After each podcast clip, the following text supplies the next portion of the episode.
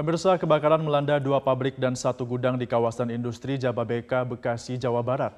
Ya, 15 mobil pemadam kebakaran dikerahkan untuk memadamkan api.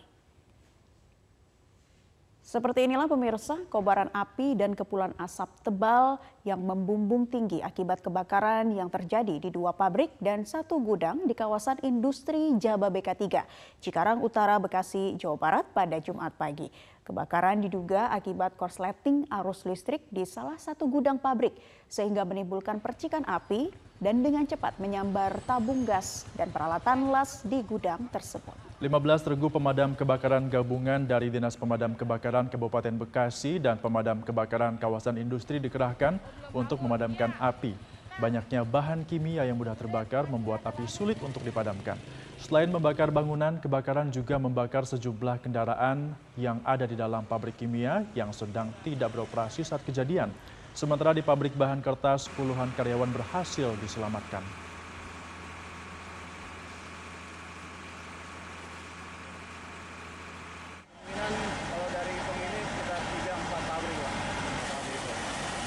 penyebab sendiri udah diketahui Pak? Penyebabnya kelihatannya belum Pak. Oh. Ya karena kita datang ke sini udah besar. Seperti ini. Terbakar ini bahan kimia Pak. Bapak bisa lihat drumnya itu lompat sampai sini Pak. Itu drumnya sampai lompat sampai sini. Ini parit ini nyala Pak. Ya, jadi memang itu kimia mudah terbakar, daerah mudah terbakar. Jadi memang pemadamannya lebih lama dan uh, proses penyebaran Pemirsa Kepolisian Polres Metro Bekasi Kota akhirnya menetapkan sopir truk trailer menjadi tersangka dengan pasal 310 ayat 4 Undang-Undang Nomor 22 Tahun 2009 tentang lalu lintas dan angkutan jalan. Sopir truk dinilai lalai karena berkendara dalam kondisi mengantuk akibat mengkonsumsi obat asam urat. Sopir truk bernama Ahmad Syaiful usia 30 tahun asal Kabupaten Lasem, Jawa Tengah akhirnya ditetapkan sebagai tersangka dalam kasus kecelakaan maut di depan SDN Kota Baru 2 dan 3 di Jalan Sultan Agung, Kota Baru, Bekasi Barat, Kota Bekasi. Sopir disangkakan dengan pasal 310 ayat 4 Undang-Undang Nomor 20 Tahun 2009 tentang lalu lintas dan angkutan jalan dengan ancaman 6 tahun penjara. Ya, sopir dinilai lalai saat mengendarai truk dalam kondisi mengantuk akibat mengkonsumsi obat asam urat. Sebelumnya, kecelakaan maut terjadi di depan SDN Kota Baru 2 dan 3 atau di Jalan Sultan Agung Kota Baru Bekasi Barat Kota Bekasi pada Rabu pagi lalu. Akibatnya 10 orang tewas dan 23 orang mengalami luka-luka.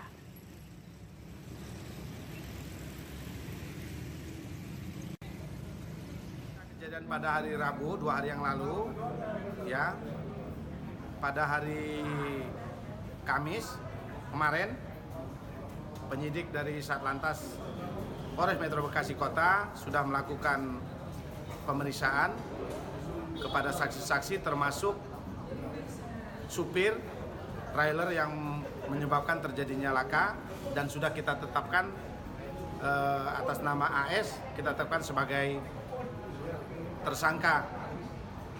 Pasalnya?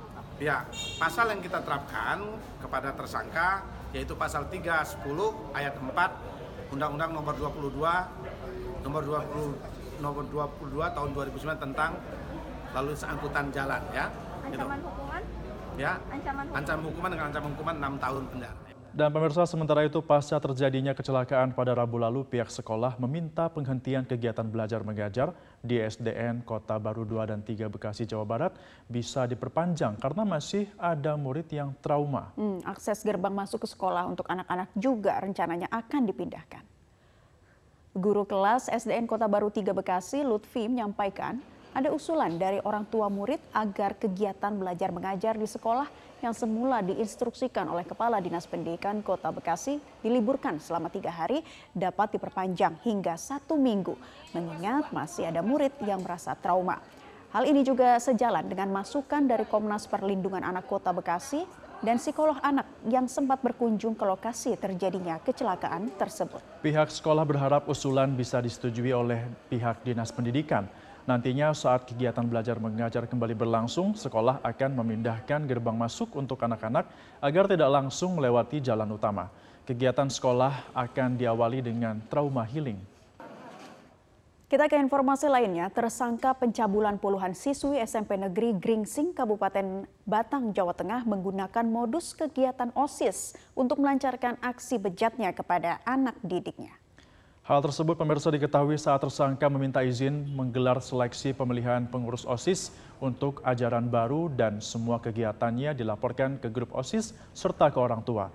Namun belakangan diketahui melalui proses seleksi wawancara calon pengurus OSIS tersebutlah terjadi pencabulan melalui berbagai modus tes mulai dari meraba bagian sensitif hingga persetubuhan.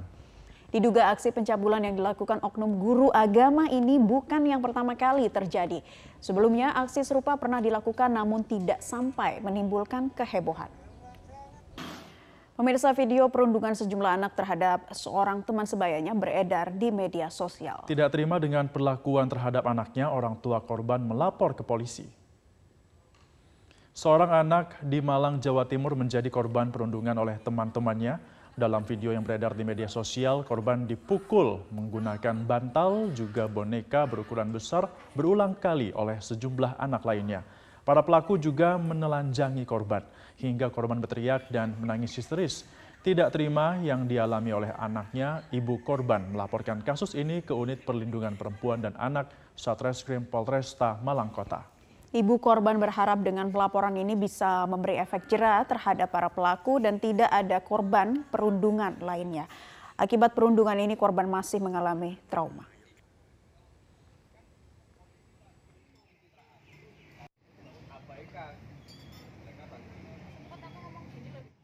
kejadiannya itu awal eh pertengahan bulan 7 itu katanya sih anak saya dibully dibully gitu dia sering bilang di rumah dibully dibully tapi kita cuma nanggepi biasa.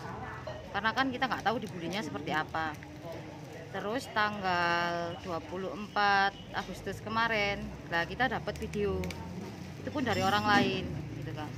Setelah saya lihat videonya saya langsung ke Polsek eh Pol Polsek Lowak Waru.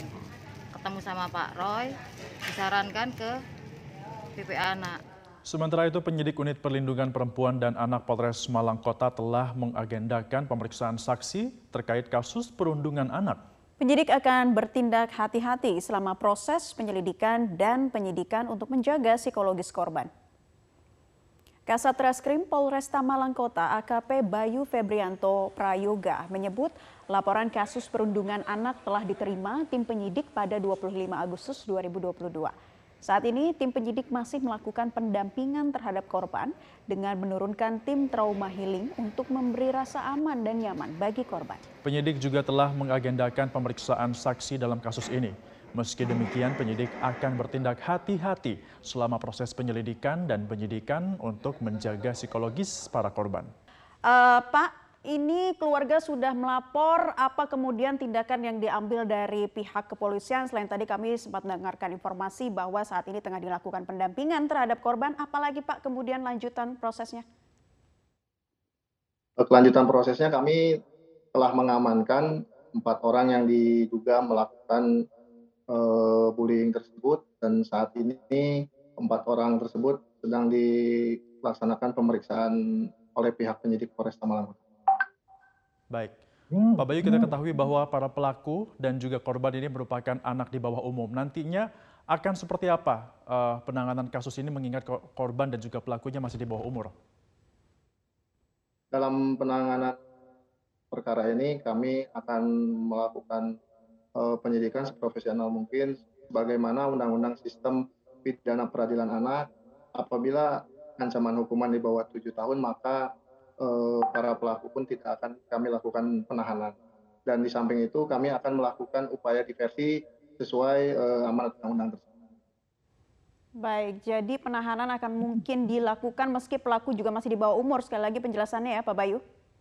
Tidak dilakukan penahanan tidak dilakukan penahanan. Baik, Pak Bayu bisa Anda ceritakan sebetulnya ini kronologinya seperti apa? Berapa lama setelah kejadian ibu korban melapor ke Polresta Malang Kota?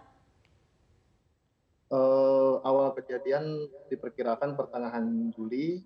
Pada saat itu korban diajak oleh teman-temannya untuk main ke rumahnya uh, untuk uh, bermain game online. Kemudian setelah itu, setelah tiba di rumahnya yang korban kemudian dipukul menggunakan bantal dan mainan yang terbuat dari boneka besar yang terbuat dari karet dan setelah itu korban eh, mukanya ditaburi oleh bedak sangat banyak dan setelah itu eh, korban tersebut ditelanjangi oleh para pelaku ini. Baik, penanganan terhadap korban dan juga pelaku ini akan menggunakan pidana anak. Lantas pasal apa Pak yang akan disangkakan kepada para pelaku ini nantinya? Untuk pasal yang diterapkan adalah pasal 80 Undang-Undang 35 tahun 2014 terkait perubahan atas Undang-Undang 23 tahun 2002 tentang pelindungan anak. Baik, Pak Bayu, bagaimana kondisi psikologis korban? Terakhir informasinya seperti apa? Uh, informasi yang kami dapatkan setelah dilakukan trauma healing oleh tim Polresta Malang Kota uh, sudah agak membaik, tapi kami komunikasi terakhir dengan ibu korban masih ada sedikit trauma dan mungkin kami akan berkoordinasi dengan uh, P2 TP2A terkait uh, psikolog mana nanti yang akan menangani lebih lanjut untuk uh, korban tersebut. Ya, selain dari Polresta Malang Kota, pendampingan dilakukan oleh pihak mana saja, Pak Bayu? Uh, saat ini kami berkoordinasi dengan P2 TP2A dan Bapas, tapi terutama P2 TP2A karena nanti dari P2 TP2A akan uh, memilih psikolog mana yang tepat untuk uh, mendampingi korban tersebut. Baik, kalau korban akan didampingi, kemudian bagi para pelaku bagaimana? Karena mengingat pelaku juga masih di bawah umur, apakah ada pendampingan yang akan dilakukan kepada para pelaku ini? Uh, tetap akan ada pendampingan di mana hukum kita sesuai asasnya equality before law, uh, semua di mata hukum sama. Saat ini baik korban maupun pelaku pasti akan didampingi namun saat ini pelaku masih didampingi tim dari Polresta Malang Kota untuk trauma healing. Baik, apakah ada pemeriksaan lanjutan terkait pemeriksaan saksi-saksi lainnya, Pak Bayu? Uh, saat ini kami masih memproses uh, pemeriksaan terhadap para pelaku. Mungkin nanti setelah para pelaku selesai pemeriksaan ada kemungkinan ada beberapa saksi yang akan ditambah.